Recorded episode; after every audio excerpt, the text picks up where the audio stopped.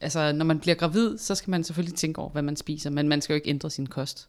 Velkommen til Læger Formidlers podcast Trygge Maver, der handler om gravid og graviditet. Det hedder Mads Lange Larsen, jeg er læge, og i dag skal vi snakke om, hvad man godt må spise, Altså man må gerne spise sushi, når man er gravid. hvad der er godt at holde sig fra, Så det vi siger, det er, at man skal styre udenom lever og levertrætten. og hvilke kosttilskud det nu lige er, man skal tage, og hvornår man skal tage dem, når man er gravid.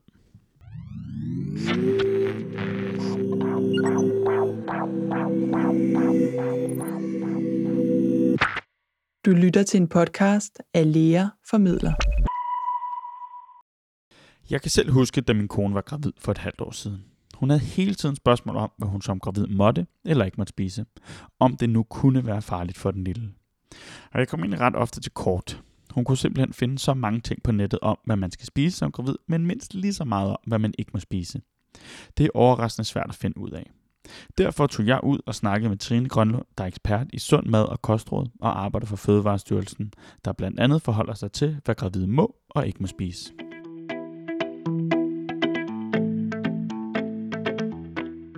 Allerførst spurgte jeg Trine, om man skal fuldstændig ændre sin kost, når man bliver gravid. Ja, altså når man bliver gravid, så skal man selvfølgelig tænke over, hvad man spiser, men man skal jo ikke ændre sin kost. Det er vigtigt, at man spiser varieret, at man ikke spiser det samme igen og igen. Det er vigtigt, at man husker at spise fisk. Det er vigtigt, at man husker at drikke vand, og man spiser sine grøntsager, men man skal ikke spise helt anderledes. Man skal sådan set gøre, hvad man plejer, øhm, og så skal man øh, huske, at man ikke skal spise for to. Altså, det er klart, at man skal have lidt mere energi, når man øh, laver en baby. Det kræver sin energi.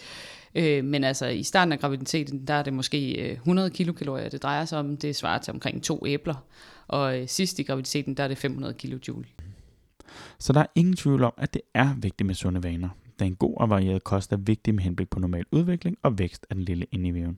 Men altså, heldigvis så lever de fleste af jer allerede nogenlunde sund og spiser varieret. Jamen altså, det er jo vigtigt, at vi spiser fisk, og det er det også, når man er gravid. Øh, vi skal spise omkring 350 gram fisk om ugen, hvoraf de 200 gram gerne skal være de fede fisk.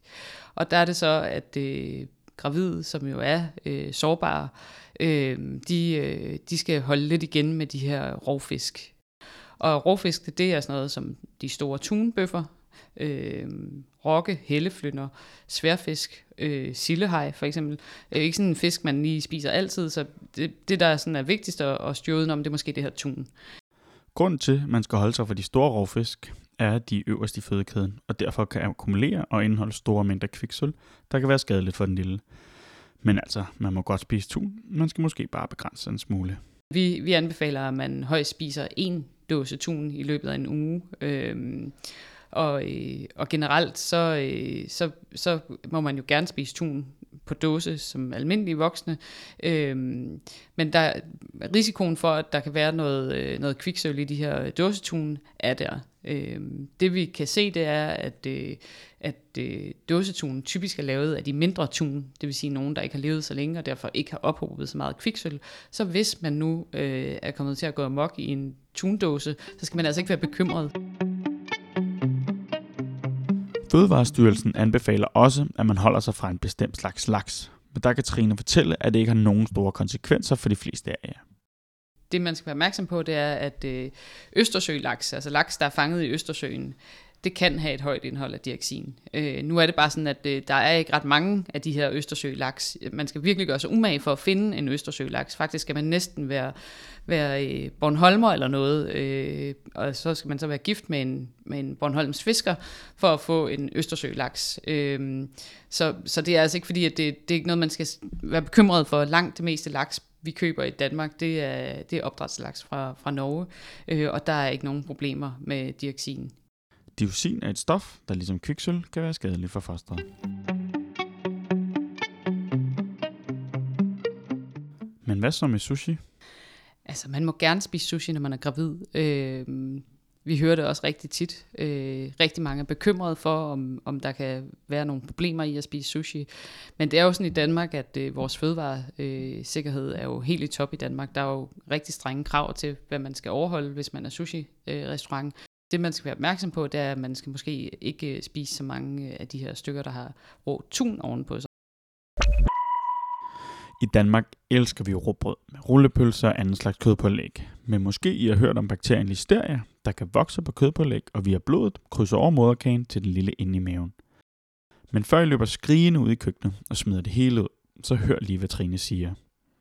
Gravid må gerne spise kødpålæg. Det man skal være opmærksom på, det er, at man spiser det, mens det stadigvæk er friskt. Hvis du har sådan en pakke kødpålæg liggende i, i dit køleskab, øh, og du åbner den, øh, og lader den ligge der i nogle tid, så vil du opdage, at den bliver sådan lidt slimet i det. Øh, og det er fordi, der bliver dannet nogle bakterier, og de her bakterier, det er selvfølgelig vigtigt, at man undgår dem generelt, men det er også vigtigt, når man er gravid, fordi man er særlig sårbar i den periode. Så derfor så, øh, så kan det være en god idé at, at lige øh, overveje, øh, om, om det er frisk, det, det kødpålæg, man, man spiser.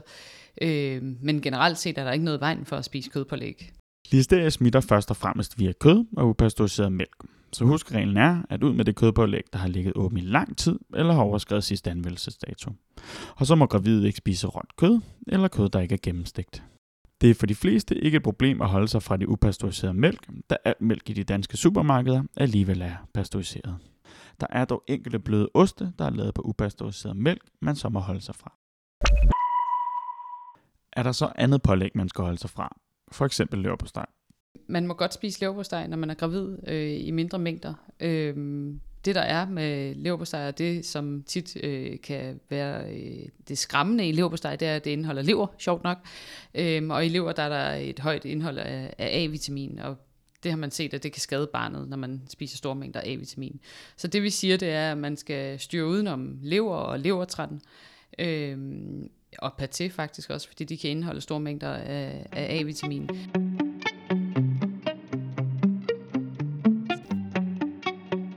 De fleste af os kan ikke klare sig uden sin kaffe om morgenen. Men hvordan er det lige med kaffe og andre koffeinholdige drikke, når man er gravid? Det ser ud til, at, øh, at man kan godt drikke øh, kaffe og andre koffeinholdige drikke, øh, når man er gravid, men man skal måske lige holde lidt igen. Så vores tommelfingerregel er omkring tre kopper om dagen er sådan okay, når man er gravid. Grunden til, at de anbefaler maks 3 kopper kaffe eller koffeinholdige drikke om dagen, er, at der er faktisk studier, der har påvist en sammenhæng med højt koffeinindtag og en risiko for abort. Og da der er koffein i rigtig mange ting, ud over kaffe, blandt andet chokolade, te og sodavand, jamen så er det nok fornuftigt at skrue ned for indtaget af kaffe, og egentlig helt holde sig fra produkter med mærket højt koffeinindhold, især hvis man er i den tidlige del af graviditeten. Der er rigtig mange, der nyder et enkelt glas vin i ny også under graviditeten. Men her er Trine egentlig rimelig klar i spyttet. Altså Sundhedsstyrelsen anbefaler, at øh, man ikke drikker alkohol, når man er gravid. Og det gør de, fordi at, øh, at øh, barnet simpelthen får samme alkoholkoncentration i blodet, som moren gør. Øhm, og øh, når alkoholen den optages i kvindens blod, så passerer det gennem moderkagen til barnet, øh, og det kan simpelthen skade barnets udvikling gennem hele graviditeten. Hvis vi skal samle op på Trines information, Mm, så er det, at man fortsat skal spise sundt og varieret, og man skal ikke spise for to. Især fisk er godt. Her skal man dog holde sig fra de store rovfisk som tun, hvor de anbefaler maks en dåse om ugen. Laks kan man sagtens spise i Danmark. Gammel kødpålæg skal ud, og alt kød skal gennemsteges. Man skal ikke spise lever, levertran eller paté, men må godt spise lever på steg. Kaffe skal man måske skrue lidt ned for i starten af graviditeten, og alkohol skal man holde sig fra.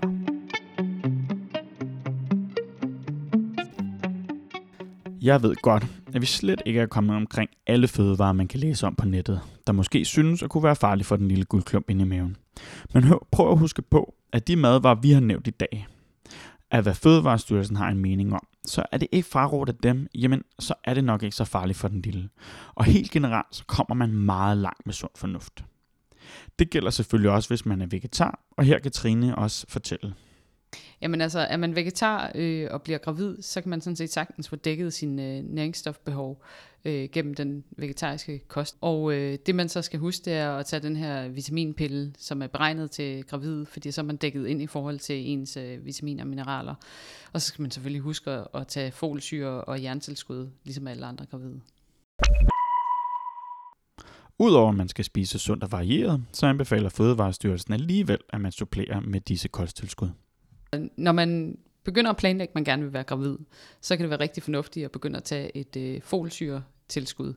Øhm, og det vi anbefaler, det er 400 mikrogram øh, folsyre dagligt, faktisk fra man planlægger graviditeten, og så øh, 12 uger ind i graviditeten. Og grunden til, at vi gør det, det er simpelthen, at øh, undersøgelser viser, at folsyre nedsætter risikoen for misdannelser hos babyen. Et andet kosttilskud, som man bør tage, øh, fra man finder ud af, at man er gravid, det er D-vitamin. Øh, 10 mikrogram D-vitamin bør man tage dagligt gennem hele graviditeten. Øhm, og det er simpelthen fordi, at øh, D-vitamin er super vigtigt øh, for barnets vækst og knogleudvikling. Så skal man også tage et øh, jerntilskud, og det skal man tage øh, fra 10. graviditetsuge. Og jerntilskuddet skal ligge på omkring 40-50 øh, mikrogram dagligt. Øh, og øh, der kan være nogle problemer i forhold til, øh, hvornår man skal tage det her jerntilskud. Øh, det vi siger, det er, at det bliver bedst optaget, øh, hvis man tager det mellem måltiderne sammen med et glas øh, frugt- eller grøntsagsjuice. Så er det altså nemmere at få optaget det her jern.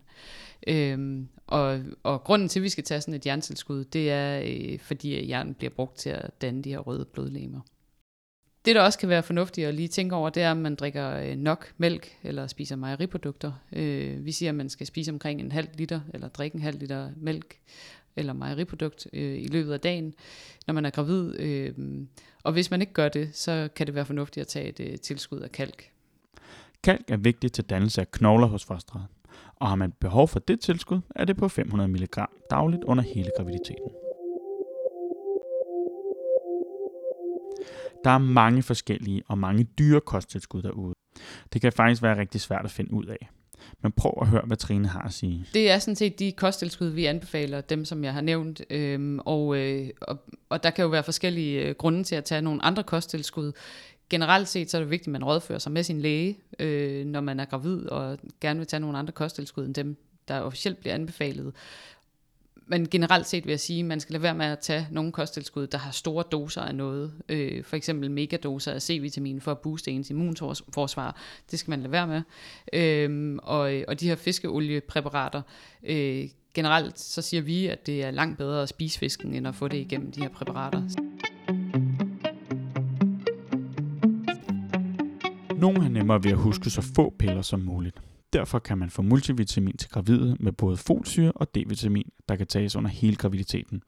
Og her er det så vigtigt at supplere med jern fra 10. uge eller kalk, hvis man har behov for det. Er I generelt i tvivl, jamen så spørg jeres læge eller ned på apoteket.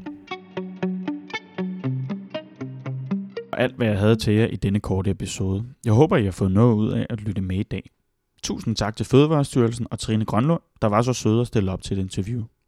Du kan finde alt det, vi har snakket om på Sundhedsstyrelsens hjemmeside, hvor du kan finde folderen Sunde vaner før, under og efter graviditeten, der er fantastisk god og nem information til gravide på et godt og fagligt grundlag. Husk, at vi har mange andre gode episoder under podcasten Trygge Maver. Hvis du er glad for det, vi laver, så betyder det meget med en god anmeldelse på iTunes, eller hvor du nu hører din podcast. Du kan også finde meget mere information på vores Facebook eller Instagram, samt lærerformidler.dk, hvor du kan tilmelde dig vores nyhedsbrev, da vi kommer med ugentlige blogs og meget andet spændende information. Jeg håber, I vil lytte med næste gang. Jeg hedder Mads Lange Larsen. Kan I have det rigtig godt derude.